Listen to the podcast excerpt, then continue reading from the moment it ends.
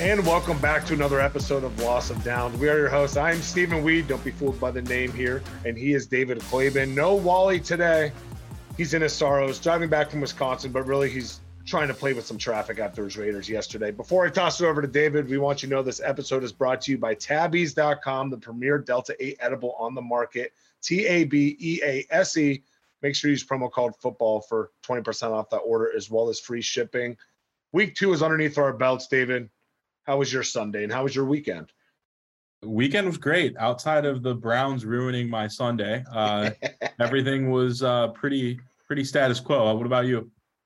Got to hang out a little bit with uh, one of the girlfriend's college friends. Got way too drunk for the Ohio State game. Which shout out to Ohio State. That over was that was easy. I wish I put my whole mortgage on the over because they covered it themselves. I think I got it at 60 and a half, and they OSU had 77 them damn selves. But got some wings, got to watch. Didn't really get to miss a lot of football. I usually will try to sneak a nap in. I soaked it all in, and there were some damn good games yesterday. You already alluded to one of them, unfortunately.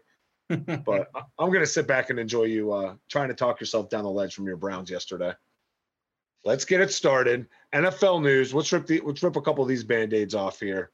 Jimmy G is back in the fold. That's right. So unfortunately, Trey Lance, second year quarterback, has his season ended after only five quarters after a wicked ankle injury, which I'm surprised I haven't seen enough or more of that on Twitter. Thankfully, because it was disgusting when you looked at it, um, facing the complete opposite direction of where it should have. But nonetheless, Jimmy G comes in 154 yards with a touchdown and a rushing touchdown, leads them to a victory 27 7 over the Seattle Seahawks. That deal that this front office made makes them look genius. And the NFL is obviously fixed if you haven't noticed by now. What did you think about Jimmy G coming in? And is your perspective changed completely on this team from what we were thinking about him three weeks ago? I don't know about perspective changing completely, but in the limited time I saw, you know, we see Trey Lance. I think he's got potential. Like I think he's got some kind of star player in him. Maybe not, you know, maybe it won't pan out, maybe it will, but in the short term, it feels like Jimmy G is the better player, obviously, as of right now. And I think that team probably ends up with maybe a game, maybe two more games of a win uh, in the win column um, over the course of the season. But I, you know, this team team's still stacked on paper, so it doesn't change my perception too much. But to your point earlier, I mean that that team deal that they made Jimmy G sign is looks phenomenal right now. That was a solid Sunday, just a three hundred and fifty thousand dollar payday. So he gets a two hundred and fifty thousand if he plays more than twenty five percent of the snaps. An additional hundred k if they get the win. That's way better than my Sunday. I only won like hundred and seventy bucks off gambling. So three fifty. Yeah, he's going to end up making the same amount of money that he made that he would have made on that contract. Now that he's going to start the rest of the season, but it also kind of helps the 49ers because now it's like half of its bonus money. And I'm pretty sure that doesn't hit against the cap on them at all. I like what this San Francisco team can do because they didn't really lose that much from last year. What I think that not a lot of people are really talking about is what that locker room is going to be like. A lot of those guys like Jimmy G and wanted him as the quarterback. They understand the whole business aspect of the league but how excited that team was after he got that rushing touchdown. I think it can completely change the energy in this locker room. And granted, that shitty game in Chicago, weather wise, and then you only had half of the first quarter, if the full first quarter on this. Maybe they weren't really feeling that confident offensively, but now that energy is going to shift here a little bit with Jimmy at quarterback. Yeah, I think you're absolutely right. But uh, you know, speaking of of energy, going to the the negative side of it, the Mike Evans, Marshon Lattimore getting into a scuffle and getting ejected. Probably, I think Mike Evans has been suspended for sure. I don't know about Lattimore. One game, um, and he um, looks like he's going to appeal it for right now. Yeah, but he's going to lose that appeal. I mean, both of them, yes. both of them probably deserve a one game suspension. But they both both teams look terrible. Uh, that game was boring as hell until the fourth quarter. Basically, Bucks defense basically wins them the game. I don't know. What are your thoughts on that game? Jameis Winston playing with four broken bones in his back, and it looked obvious, right? Like you said, it was 3 3 for a majority of this game up until this scuffle, and it kind of ignited the Tampa Bay Bucks there a little bit. And then all Jameis does is throw three interceptions on either three consecutive drives or three out of the four next drives to end the game. One of them going for a pick six. This team looked bad, and the only team that looked worse was the Bucks. Tom Brady only had 260 yards. He was screaming out the top of his lungs like it was the first time that he had to babysit seven kids at the same time. I guess 10 in this point. He looked horrible, but Jameis screwed the pooch. Can't turn the ball over against your former team. And Devin White's already throwing some shade at you here. Week two. One game suspension for Mike Evans is a stretch because he's already done this in the past. He's already gotten suspended one game in 2017 for having a brawl with Lattimore again. I don't know why I'm blanking on his name, Marshon Lattimore. So why is he only getting one? And appealing, yeah, that's a joke. Like we have the most video evidence ever of why we're not going to allow you to appeal it. Is it me, or do you think that one game should be a, maybe two or three since he is a repeat offender? To your point, I'm kind of shocked it's not a little bit more, but I, the NFL, you know, with their new rules, if they're deciding to follow them this time, I maybe that's just because they have a history of only giving out a game for something like this. Maybe they're just rolling with it, kind of like their their decision on Deshaun Watson. The the third party was like, hey, you know, here's the precedents you set. Here's the amount of games you should give them. That's probably what they're kind of going based off of. Like, hey, it's been a couple years, but you know, here's the precedents for for getting into a fight mid game starting a fight mid game. Probably, I, I, mean, I just don't. He'll definitely be out of game. I'd be shocked if they let that come down to like a half or something stupid like that. Yeah, I doubt it. And as a Packers fan and who Tampa Bay is going to be playing next week, I really want Mike Evans suspended at least one game. I think that's nice. And I think it's weird. Marshon didn't really get any doesn't look like he's going to be suspended, no fine, nothing like that. Not that he did a lot, but Mike Evans raised the bar so high in that conflict that I don't, I don't think anything's ever going to come about it with him. Right. That's the NFL news, short and sweet, just like this next segment we have here. We like to call it the meeting that could have been done in an email. These are all the games that you don't really care about hearing. We don't really care about talking about, but we're going to get it through because maybe we're going to have shout out Stephen Cordelli, the Jacksonville Jaguars fan.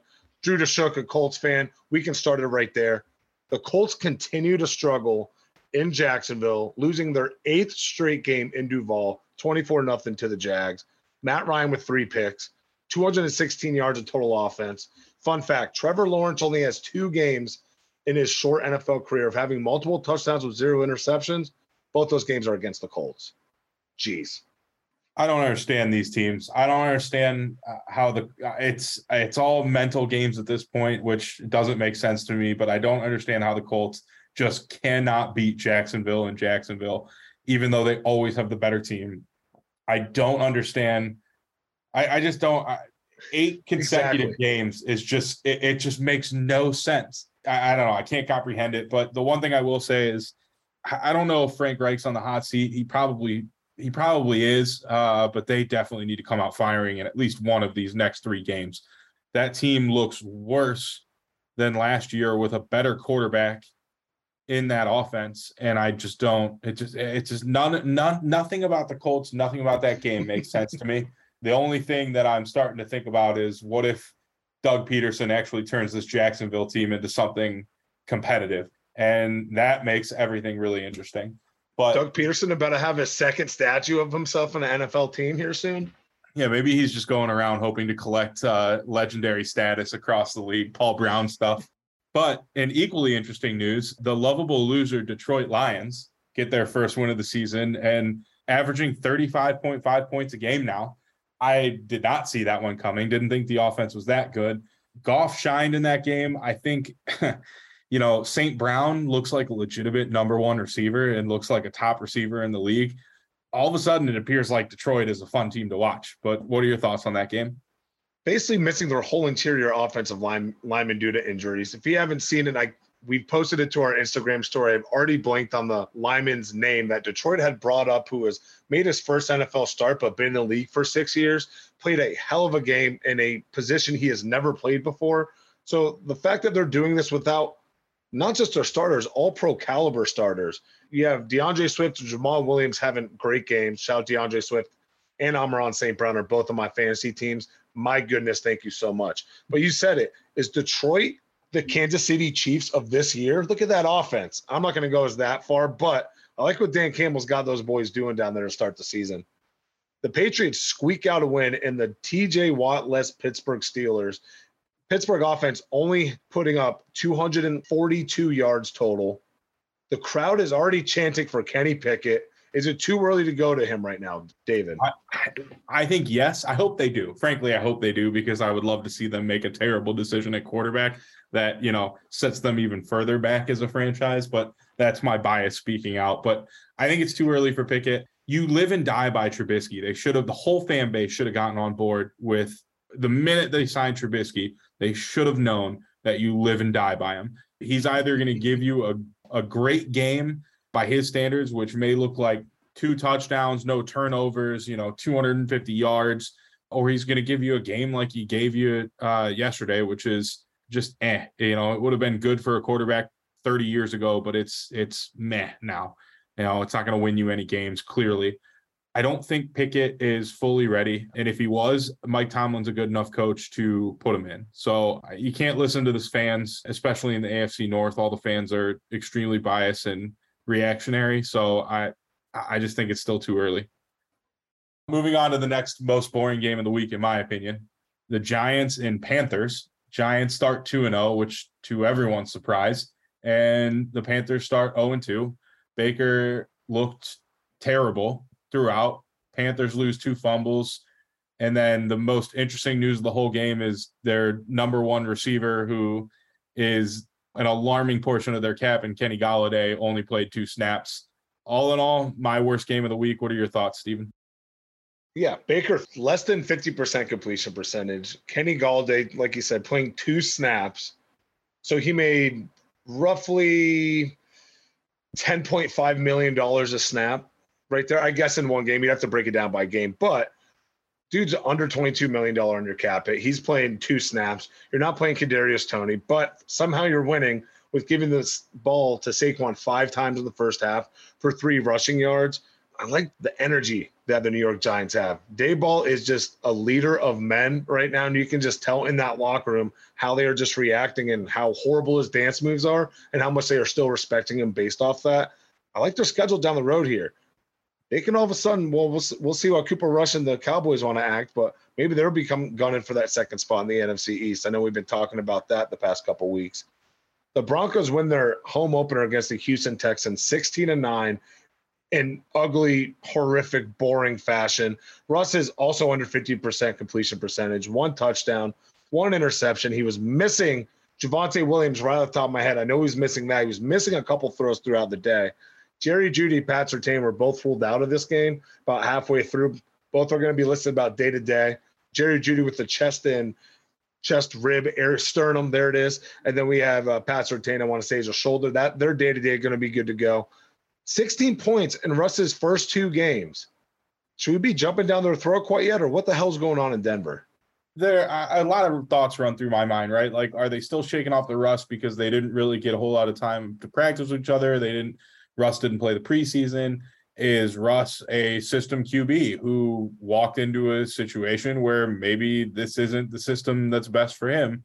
Or, you know, is he just falling off a cliff? Like, I, I a lot of the way Russell, Russell Wilson has played this season, even the second half of last season, just don't like it's not the quarterback that I remember watching five years ago.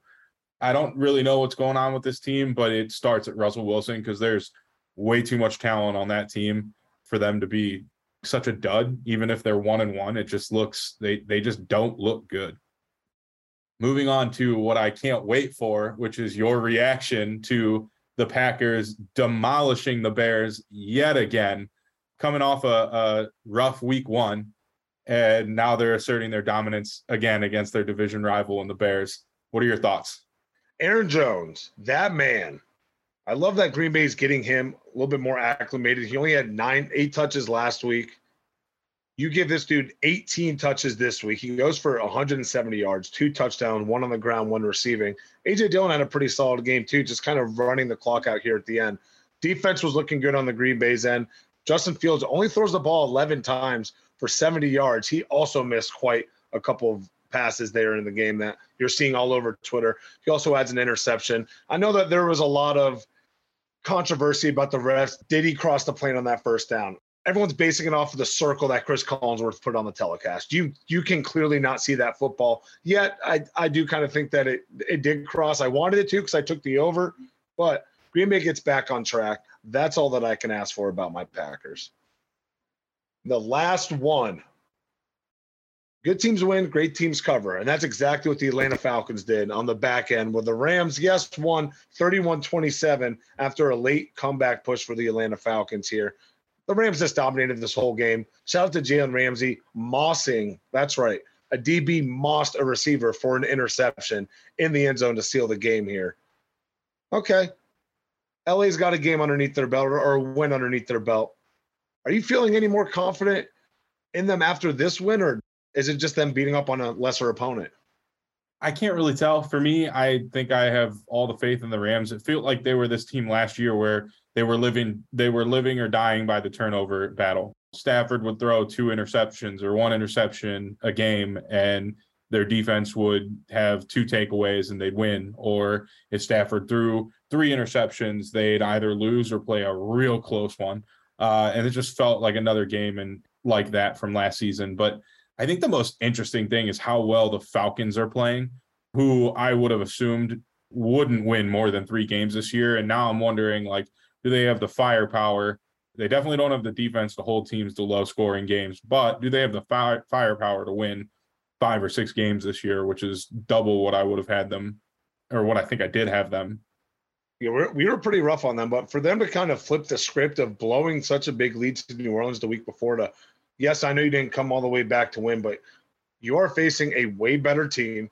If not the top team in the NFC, you're looking at a top two or three team and the reigning Super Bowl champs. So to, to come back like that, you know, you have a little bit of something. And to your point, you can feel more comfortable with the talent that you have in that locker room, knowing that what you're able to produce, you just got to be able to execute a little bit better. And I think I think the Falcons may screw us on a couple more bets here. Well, I, not me. I took them Falcons plus 10 and a half. 0 and 1 on the double digit spread so far this year. I don't even want to talk about the betting. I think I'm like, oh, for a million on every. I think literally everything I said was wrong. well, good because that's on Thursdays. We have a couple more days to kind of sulk in that a little bit, just like Wally's sulking in the Raiders' loss right now. Have to get my punches in while I can since he's not here. that's going to wrap us up on all the games you don't care about hearing. We don't care about talking about. Let's get into the week two recaps. Before I toss it to the first game, we want you to know this week's week two recap is brought to you by Abby Turner Creative, your one stop shop marketing agency specializing in branding, high end photography, fashion, and more. Especially if you're David and I's age, where there's college graduations, engagements, weddings, baby pictures, you name it. Feels like they're happening every weekend. Abby Turner Creative is the only way to go. Check her out for yourself on abbyturnerphoto.com. That's Abby, A B B E Y, or on her Instagram, Sawdad and Sapphire. Again, abbyturnerphoto.com. On Sunday, David, there were three teams that won their games when at one point in the game, they had a less than 2% chance of winning.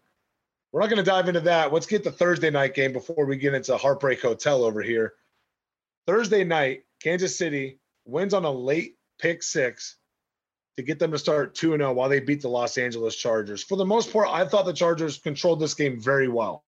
Brandon Staley not going for it on fourth down in less than two, three separate times in the first half. I thought they turned a new leaf. Boy, was I wrong. Justin Herbert looked great. Yes, they were without Keenan Allen, but Mike Williams, hello. Also have him on my fantasy team. I must be a fucking guru. That's all I got to say. At the end of the day, it looks like the Chiefs defense stood up picking the ball off, I want to say the seven yard line because Gerald Everett was a lazy piece of shit on that route. I'm just going to say it. But the Chiefs all of a sudden starting 2 and 0, getting a nice little bump in that in that West division. Is Kansas City about to take over with all the uncertainty of the rest of the division right now? I don't know. I think Kansas City is Kansas City. There, I think they showed how good they were even without Tyreek Hill by beating the Chargers. And to your point, the Chargers felt like they were in control most of that game. Yeah. Herbert looked amazing. Mahomes looked amazing. Both teams were playing unbelievably. I think what's interesting uh, and what you brought up is is Staley passing on on fourth and short three times. Kind of felt like that might have been a mistake. I don't know if it was. Maybe they wouldn't have gotten it, and and the Chiefs would have used it and scored two more times out of the three times, or depending on the field position. But I just feel like going away from your, I guess you know what you're used to, what you what you usually do, your typical strategy is is kind of maybe not so great because I mean, Staley's a, an analytical coach. So the reason he goes for it is because statistically, you're going to get it more often than not. And the times you're not aren't going to make up for, like, punting the ball isn't going to make up for the lost points and going for it, hypothetically. I don't know. I just, I think this is kind of how I expected the game to go somewhat, where the it's a shootout, Chiefs pull out because they're just the better team. But I have Kansas City winning the division regardless. But the Chargers, I mean, they look good. They look really good. And if they play like that against any other team in the league, they beat 99% of them. Well, they're getting these games out early, right? This is going to be that learning curve of, okay, now I need to realize I need to be a little bit more aggressive. You got to know when to go for it and when not to. The second game of the season, you have to go for it. And I get it. That was more or less your identity down the road and what kind of shot you in the foot here down the road of not making the playoffs and losing that thriller to the Chiefs in the last Thursday night game.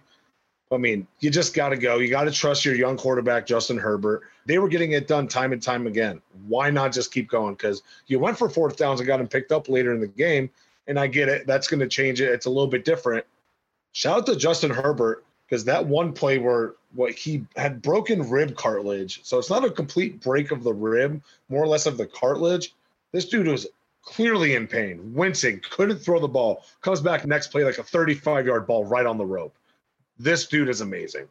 And I cannot wait for these matchups. I'm already waiting for the next Chiefs Chiefs Chargers matchup, or really any matchup within within the division, because now it's going to start heating up a little bit this early in the season with the Chiefs having just that little bit edge to start it off. Cooper Rush. Cooper Rush, undefeated Cowboys quarterback. This this dates back to a game against Minnesota last year. If you remember that one, Minnesota was supposed to be the clear favorite. This was the time that Kirk Cousins got that primetime monkey off his back. Nope. Cooper Rush came in and ruined it. Did the exact same thing to Joe Burrow and the Bengals here this week. Couple things here. Bengals offensive line looks horrible. We were already talking about it off camera. They have given up 13 sacks through the first two games, and they arguably have way more talented players on that offensive line. Micah Parsons is a man possessed already has 17 sacks through his first 18 games, which is an NFL record, beating any other great linebacker that you can think of. But I want to save the Bengals' offensive woes for what you were doing because you're bringing up some great points here. But is Cooper Rush about to start a quarterback controversy in Dallas, David? God, he might, but all, for all the wrong reasons. It might be right. is Dak really worth this contract when it's all said and done? But no. Yep. I, mean, I think Dak's the better quarterback. But I, the Bengals are really confusing me, man. They're in a Super Bowl hangover and it's hard. And Joe Burrow does not look like the same quarterback, even though he's taking very similar pressure to last year. Part of me thinks it's it's the coaching. They I, I read a stat that they didn't attempt a single pass over 30 yards in the first two games, I think it was. So of this season, they haven't attempted a single pass over 30 yards. Last season, they did that multiple times a game and they had Joe Burrow technically had a worse offensive line all of last season. Yeah. So I'm I don't really understand. Uh, you know, I also read that maybe the defenses are playing a little bit deeper because they know that those receivers can go deep, but at the same time, it just doesn't. Every you know, Joe Burrow, what is it? Five interceptions through through two games is I just something's not clicking right. Like I don't.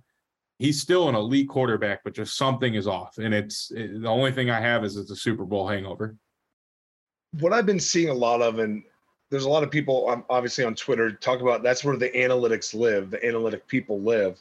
You have your next gen stats, you have your PFF, your PFF, you have all that stuff. And apparently there's been an uptick in a lot of cover two that they're playing against Joe Burrow, which caused him to throw the four interceptions and have five total turnovers last week. Well, one was a fumble. So more or less the four interceptions in the first half.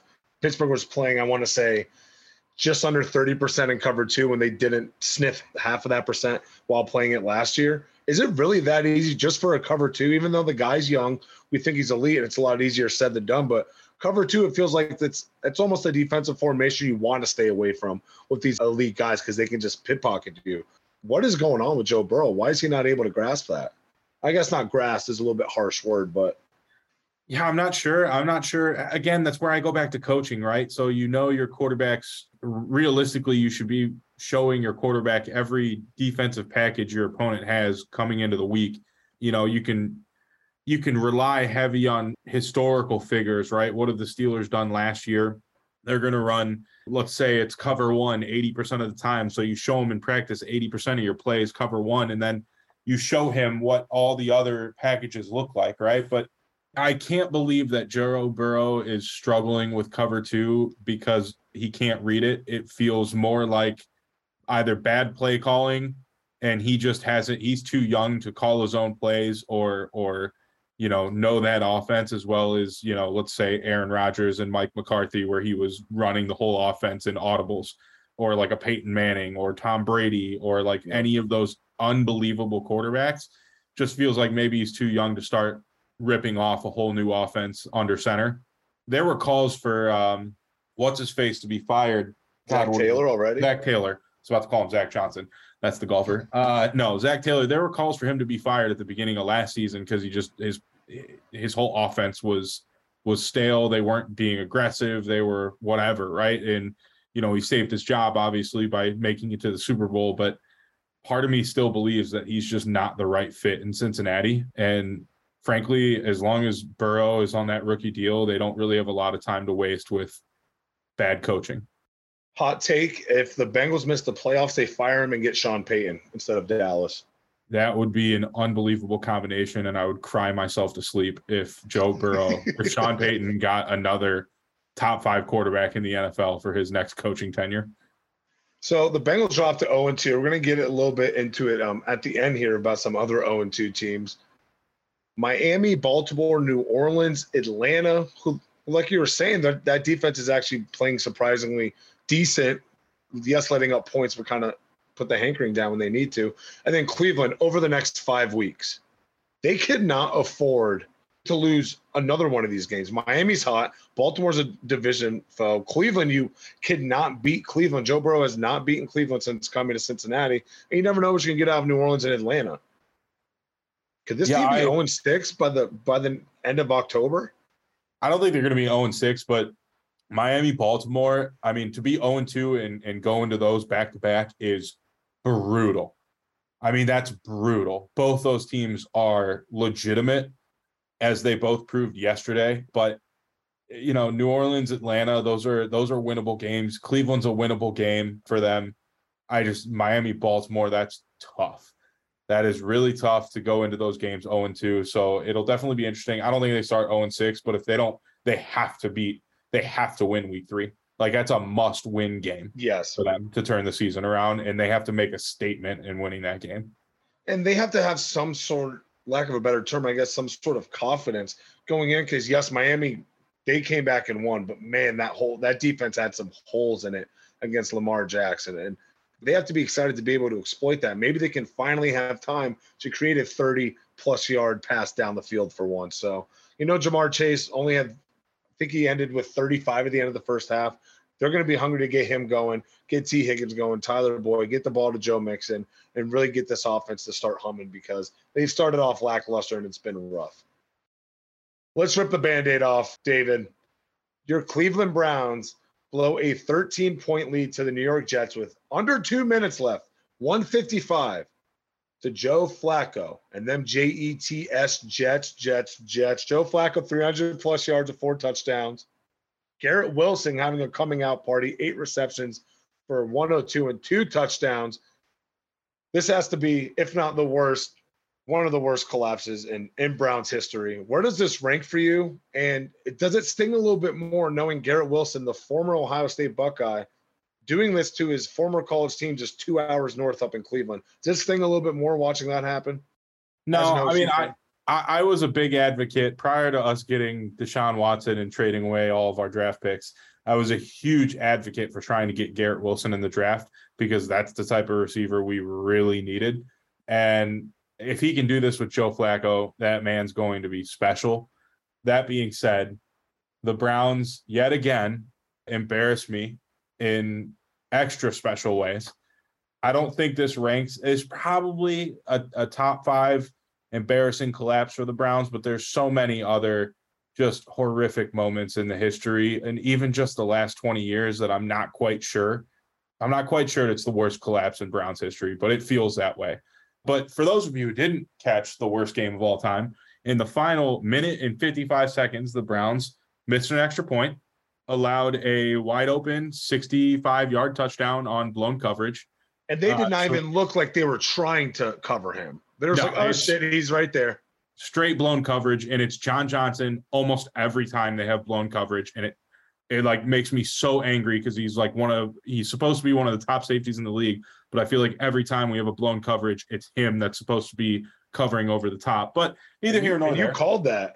Yeah. You called that too. You're like, well, John Johnson's good for one blown coverage a game, so I expect the Jets to score at least. A, at it's least a it's touchdown. annoying that it's it's happening because it's him like it's it's him most of the time other times it's cornerbacks just you know not being able to cover doing a bad job covering but for him it is every time we've had a blown coverage it is almost always him and it kills me but anyways so so he blows his coverage 66 yard touchdown then somehow we give up an onside kick which is the second one we've given up in i think one of my buddies told me in the last 10 games which I bet you if you go to almost any other franchise, they give up an onside kick like once every six years. We're here giving them up like once a season. So Making you history, know, baby. special teams blows that. And then, you know, Joe Flacco, who hasn't been elite since his Super Bowl run, uh, runs train on the Browns for another 55 yard drive and, and winning touchdown. And then Jacoby Brissett throws one of the worst interceptions I've seen in recent memory into double coverage, forcing a ball in there to seal it. Now, all of those good teams, good teams, good franchises don't have all of this shit happen to them. Like, in fact, the last team to do it, which is shocking, I know, is the Browns in 2001 against the Bears to give up 14 points in two minutes to end the game. Again, not sure where it ranks all time and and worse. Eh, the fact that I know it's happened before in the last 21 years makes me think that it's probably not top five because I'm probably forgetting about some horrific collapses from the Browns. But this is definitely up there for of my recent memory. I'm also not really that trigger happy with firing Joe Woods. You know, our defense efficiency was like I think top seven in the NFL last year. Yeah, it's been a rough start. Like they can't stop a nosebleed right now. Again, I think that's partially on player execution and maybe partially on play on on play calling from Joe Woods. I just have a really tough time getting trigger happy and be like, fire the defensive coordinator, fire the special teams coach. It's like, okay, and then who are you replacing him with? Who's out there you're gonna go get that's better? Like who's out there that's not gonna change up the whole chemistry of the defense, that is gonna run a defense that fits the the players on the roster. Like I'm not trigger happy. If by the bye week the Browns are still giving up fucking 25 points a game, then yeah, let's have a discussion about uh, firing Joe Woods. But in the meantime, I don't think that's the right reaction. Just like I don't think firing coaches is the right reaction unless you're the Jaguars with Urban Meyer. But that's another discussion for another time. Or or uh, or Arizona State firing Herm Edwards right on the right on the field after the game. Not even waiting till the day after. Just does it right on the field. Yeah, but uh no. Moral of the story: Browns shoot themselves in the face. They deserve the boos they got. And oh, by the way, Bitonio, after Myles said that you know he wasn't a fan of the fans booing, Bitonio is like, this game bothered me more than the fans. Like, I, I don't care about them booing, right? But again, not here for the reactionary firings unless things don't turn around midseason. It's just God, it's an embarrassing team to be associated with recently. Really, in my entire life, but especially recently. Is this worse than the the kick six against the Ravens to close it on Monday night? God, oh no, no, it's it.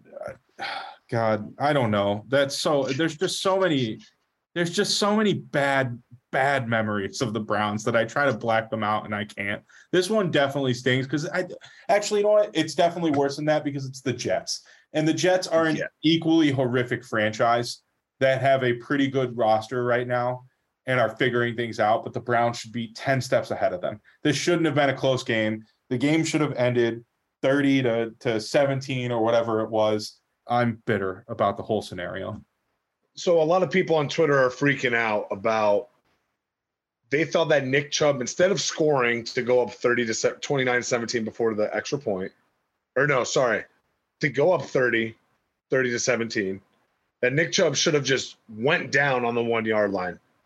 And people are almost putting blame to that, being like, well, he's done in the past. Why didn't he do it here? He's wrong, even though he's been grilled in the past. What is your stance on the whole Nick Chubb should have should have went down, or are you okay with him scoring? I think it's so dumb that's even a conversation. Like, if the only way him going down at the one makes sense is if there's a minute left and him scoring puts us up by like one point on Aaron Rodgers. Then stop it, run down the clock, and get in the end zone, and and make sure that you're not giving enough time left to have a quarterback run it back and hit a game-winning drive. But like a minute 55 left, you're up by 13 points if he scores. He did nothing wrong. Nothing wrong. You should never, ever, ever expect a team to score two touchdowns on you in less than two minutes. That is all defensive failure. That is special teams failure. That is not a Nick Chubb failure because he didn't foresee the Browns defense and special teams being high school caliber for the last two minutes of the game. Like I, I this is why I, I struggle with Browns fans because the whole fan base is just so reactionary, as if we've won, as if we have a reason to be right, like as if we have this status of winning the last twenty five years. That like suddenly we have a horrific event happen as if it hasn't happened before, and now it's like fire everyone. It's it's it's our favorite player's fault. Like get out of here. Just understand that team sucked for two minutes and it's not one guy's fault. It's like a collective, everyone's fault. But no, I, I just think Nick Chubb made the right decision. He scored. I would have him do it all over again. The only thing I would change is special teams and defense in that whole game. Some Browns fans somewhere named their dog after Nick Chubb, and now they're just like, "Fuck! I did fuck this dude. Why'd I name my dog after him?" Yeah, that's the Browns, the reactionary fan base. Absolutely. we'll move on here to the next game. The best game of the weekend. This might be the best game of the year. It's only in week two. We have the Miami Dolphins going to Baltimore and mounting a comeback by scoring 28 points in the fourth quarter. So Baltimore led this game 28 to 7 and a half, 35 to 14 heading into the fourth quarter. This is right after Lamar Jackson was torching this defense. I mean, he's the only quarterback in NFL history to have a 75 yard touchdown pass and a 75 yard touchdown run in the same game. And he set a record for himself. It was a 79 yarder right there to end the third quarter. You thought this game was done. All of a sudden, Tua, Tyreek, Jalen Waddle happen. Tua ends up with 469 yards, six touchdowns. Tyreek and Waddle become the first wide receiving duo in the NFL to have over 11 receptions with over 150 yards and two touchdowns. Ever to happen. Tyreek with 11, 190 and two. Waddle with 11, 171 and two. And Lamar, you know what? For all the slack, me and you are the prime suspects. The one that dogged Lamar the most. He made some great throws. He did miss a couple. I am going to give him that. But he has been making some good throws this year against, yeah, some wide open coverages, some with some pretty tight coverages. I can truly say I've never looked at a game because you we've watched so many football games where you're like, you know what, I can feel this team coming back. Oh no, I feel like they have something cooking up. And the whole time I was like, man, Miami's fucked. I don't even know why they're still in this game. And they just kept coming back and back. What did you think about Miami's 28 point fourth quarter? Does this take any away from what Baltimore was doing that whole game? I have a couple takeaways, right? So one, if Tua can play even remotely this well, like even within the ballpark of this well over the course of the season, I'm I'm a little intimidated by the Dolphins because that's that'll be a really interesting team. I don't think he can. I've been pretty outspoken against Tua, but I mean, six touchdowns, 400 and however many yards, 450 or something like that, uh, 470, 470 and six touchdowns. Slouch quarterbacks don't don't put up those numbers, and you know there have maybe been a handful of times where average non-elite quarterbacks put up those numbers, right? Like let's put it that way. Uh, I mean, Mr. Trubisky's had a five or six touchdown game. Nick Foles has had a six touchdown game, and I think I'm missing right. someone else too. But but 470 yards, you're 50 yeah. yards away from the 50 57 yards away from the NFL record. I think like that's that's unbelievable. I, I just if he can play even remotely that well, the Dolphins are going to be a really strong team, probably a playoff team. But the other takeaway I think is I'm kind of shocked by the Ravens. So Harbaugh isn't ex- like he I, I wouldn't call him an elite coach, but he's he's second tier, right? Like he is an unbelievable coach and he creates a really really good winning culture in Baltimore. what's really weird about the Ravens is it felt like, to your point, you go into half and it's like, ah, the Dolphins are screwed. They're not the team we thought they were. Baltimore looks like they're poised to win the division, whatever.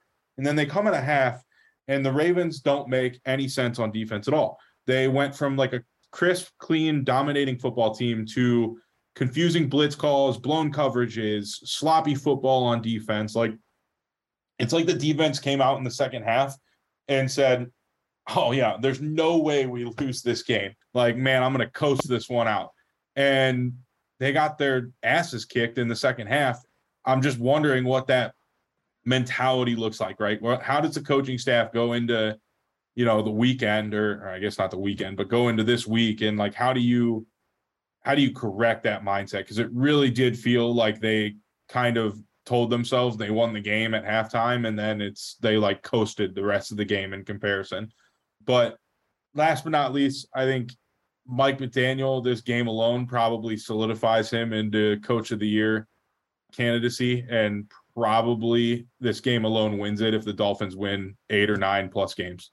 He's got this offense looking 10 times better. I know they have more talent, but it looks 10 times better than it did previously. And I thought Flores did a great job previously and shouldn't have been fired, but damn, this Mike McDaniel looks unbelievable in Miami right now.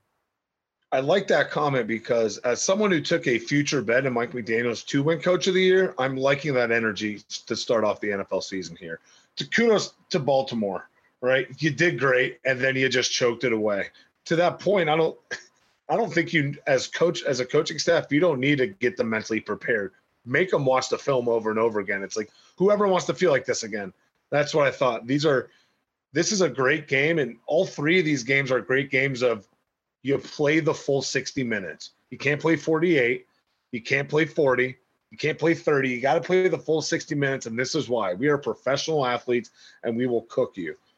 If you want a good laugh, go watch. Uh, someone flipped the highlight videos of the Tua or of the Dolphins Ravens. So it makes it looks like Tua's throwing right handed. And it's hilarious, by the way. For some reason, it looks a lot more fluid.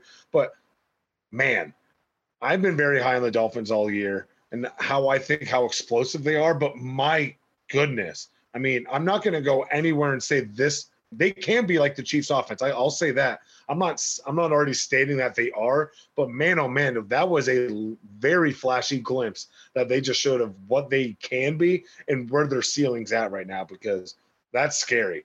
I mean, you score three touchdowns in like a seven minute span. I think you, Tyreek got two touchdowns off two targets in the fourth quarter. I mean, my God, I think 40, 80 yarder, and he got like a 60 yarder too. This game was filled with it.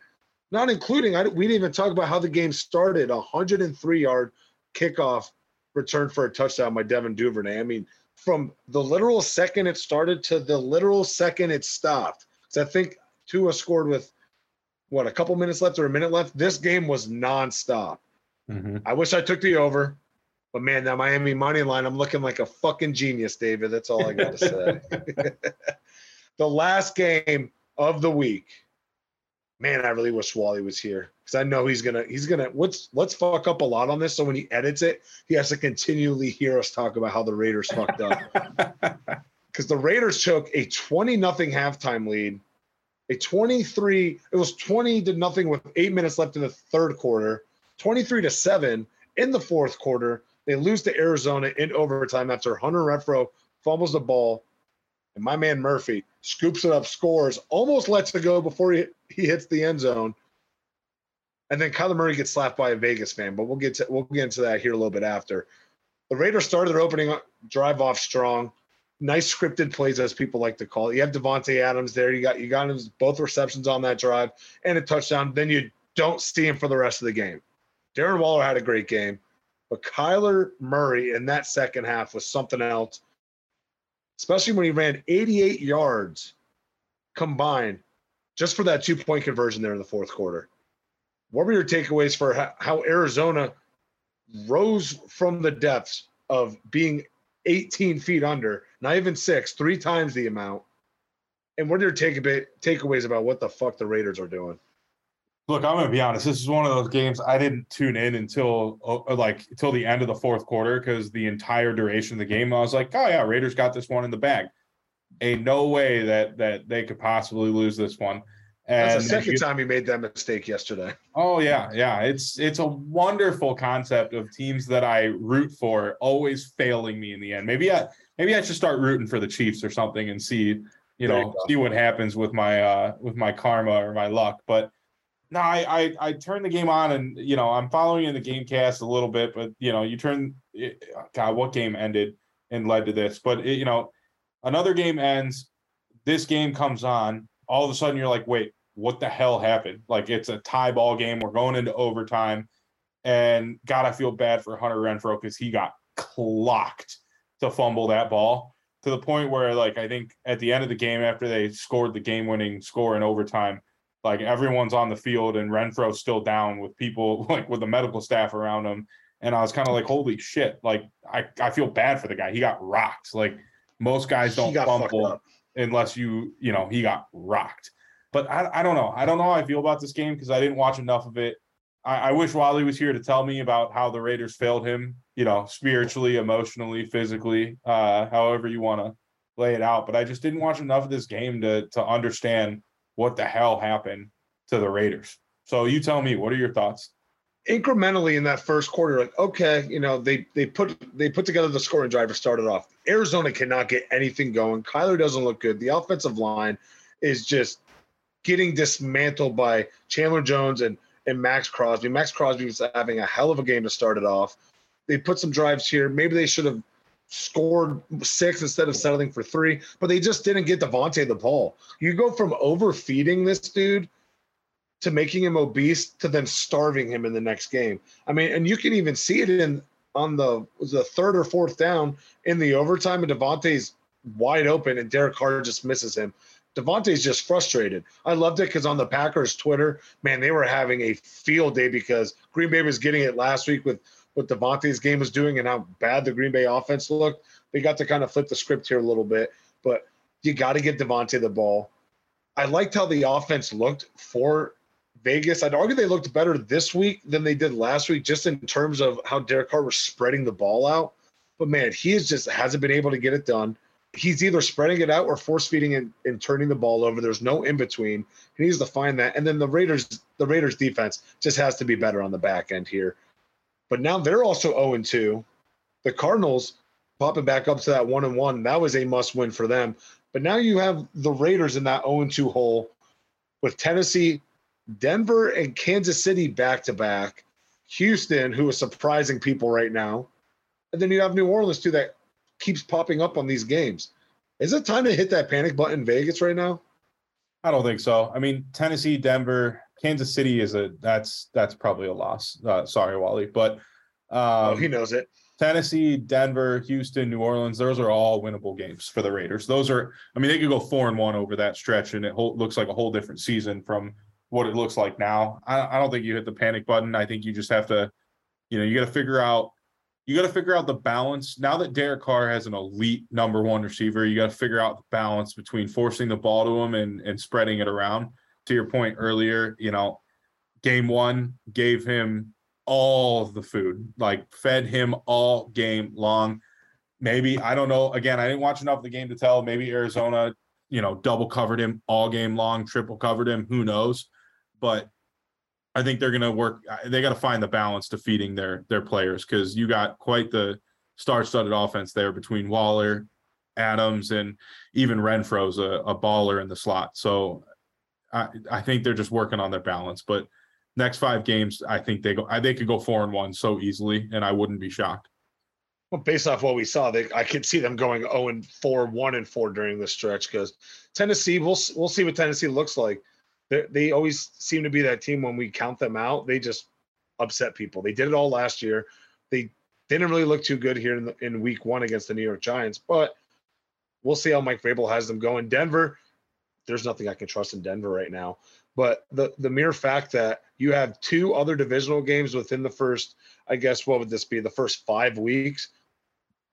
You need to win against Denver and Kansas City, regardless of what you do for t- Tennessee. Because if say you lose those, say you go one and three over the next, that means that you're one in what one in five, one in four with an 0 3 divisional record. Good luck with facing those three on the back end because I I just can't see how it's going to fare positively for you here. So we've talked about the 0 2 teams.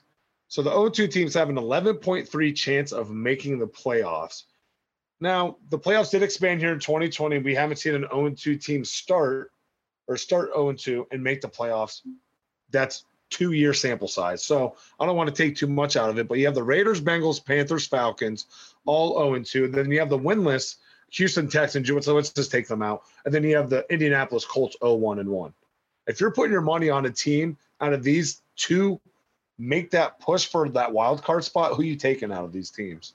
Bengals and Raiders are the only teams who who can possibly make it to the playoffs uh, that are 0 2 or I don't even think Wally and and he'll yell at me if I put word in his mouth. I, the Colts are probably his bet over you know the Raiders because his he's taking the Texans over the Raiders. But he's so uh, damn pessimistic. I don't, I don't know. The, the Colts look worse than the Raiders and look terrible. And yeah, they might be in a worse division, but let's say let's say the Raiders pull out a four and one record out of their next five games. I mean, they're right in the division. The the Broncos don't look right. Chargers look great, but you know you have to question whether Herbert's going to be healthy enough to to maintain a high level of play for the duration of that injury until he's healed, or what if he gets hit and he's out for a while, right? That's a worst case. You know, there's a lot of things that could play into the Raiders' favor if they if they turn it around. The Bengals, I think, are probably a. I'll still say they're probably a lock in for the playoffs and I just I have a hard time betting against Joe Burrow. That's why, like especially in this division, I don't think the Browns are a playoff team. I think they're a team that wins nine, maybe ten games, but ends up, you know, I think Ravens and Bengals end up taking one of the two end up taking the division. The other one comes in second place. It's a wild card spot, but those are the only two teams I have faith in. Uh, the Colts, guess you could say they could win the division, but man, they have looked terrible so I I mean, if they win the if if Tennessee loses tonight, they're not that far off because yes, they're tied with Houston, and they're only one game behind Jacksonville. Yes, Jacksonville would be the leader in the division if Tennessee loses tonight. Yeah, which is crazy. And and Houston looks good too, right? Like Houston tied them week one. I, Houston looks good. They don't look great, but they look good enough. That defense looks every decent. week. Right. Like they look good enough to compete every week. And, you know, if they pull one from Tennessee, you know, they tied the Colts. If they pull one from Jacksonville, you, you have to wonder what the division looks like. I just I don't think the Colts are a lock to win it anymore, even though they're the best team in that division, and it's it's pretty clear. I think the Bengals and Raiders are the obvious answers. And I'm kind of torn on who I would put my money on right now just because of the division matchups right now for the Raiders. They need to get right now. They need to get right yesterday. Well, that's usually a figure of speech, but you know what I mean. But they have Denver and Kansas City. You can't split that. You have to go two and zero oh within that two game stretch. And with with the Bengals, I I guess I'd put my money a little bit more on them because they they also need to win now. I'd argue more than the Raiders just because they're playing Miami, and then you have Baltimore and Cleveland within there too. But you're gonna have more uh, one or two more divisional games here down the stretch when you guys can get a little bit more right, a little bit better. So I like the Bengals in that sense, but man, the Raiders, it's it's tough. The Lukashenski household is hurting right now between Wally and his dad, who are Raiders and Bengals fans. They got to be crying each other to sleep just holding them. Holding oh yeah, it's the total opposite of how you expected the seasons to start for the both of them. Like if the Raiders were, you know, one and one, sure that makes sense. The Bengals 0 and 2 makes no sense. I had them for sure winning their first two games and you know they're they're losing to uh, teams without quarterbacks now. Doesn't make sense. With that, that is going to bring us to an end of another episode of Loss of Down. Make sure to check us out on all of our social media platforms: Facebook, Instagram, YouTube, at Loss of Down, and Twitter down underscore Lost. Shout out to all of our sponsors: Tabease.com. Make sure you use promo code football for 20% off that order, as well as free shipping. And Abby Turner Creative at abbyturnerphoto.com. David, do you have any parting words? Any uh, Captain Hindsight bets you want to make right now when people hear it tomorrow? Yeah, next week when we make bets, just do the exact opposite of everything I predict and win money. it's gonna it's gonna even up. It's gonna even up. It's gambling, baby. We're gonna get it right. I got the same game parlay in with a couple touchdown scores and Minnesota plus two and a half. I got the Bills money line. Stefon touchdown. Derrick Henry touchdown. Someone else 15 to win like 370. I'm trying to make it a good Monday and eat wings for free. Until next time, we'll make sure to have Wally and hopefully he has a hopefully he has the clown makeup on because he's looking like a goober right now. Until next time, he is David. I am Steven. We are Lost and Down.